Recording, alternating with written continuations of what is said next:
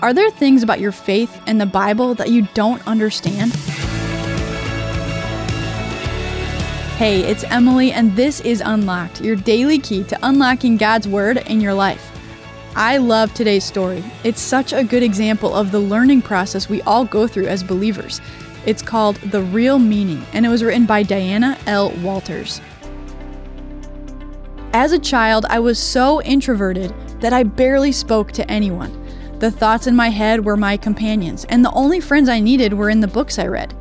Because of my voracious reading, I had a good vocabulary, but since I seldom interacted with anyone, my word pronunciation was sometimes off.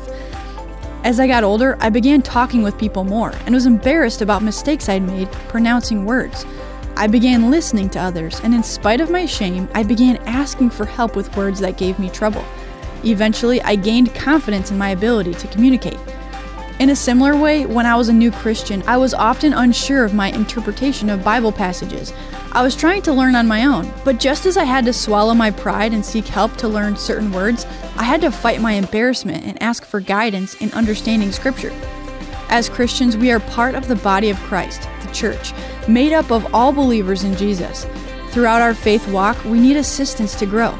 We can learn much by reading and studying Scripture on our own. We also grow as we worship and study the Bible together with other Christians. And sometimes a question we ask may take the help of more knowledgeable Christians to grow us into a more mature faith.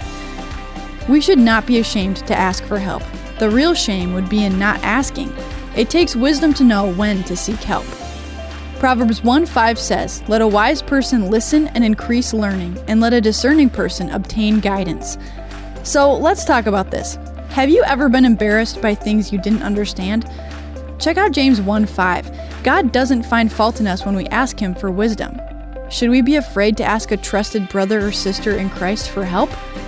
The community of the church is a wonderful thing. Never be afraid to ask questions. And do some reading on your own, too.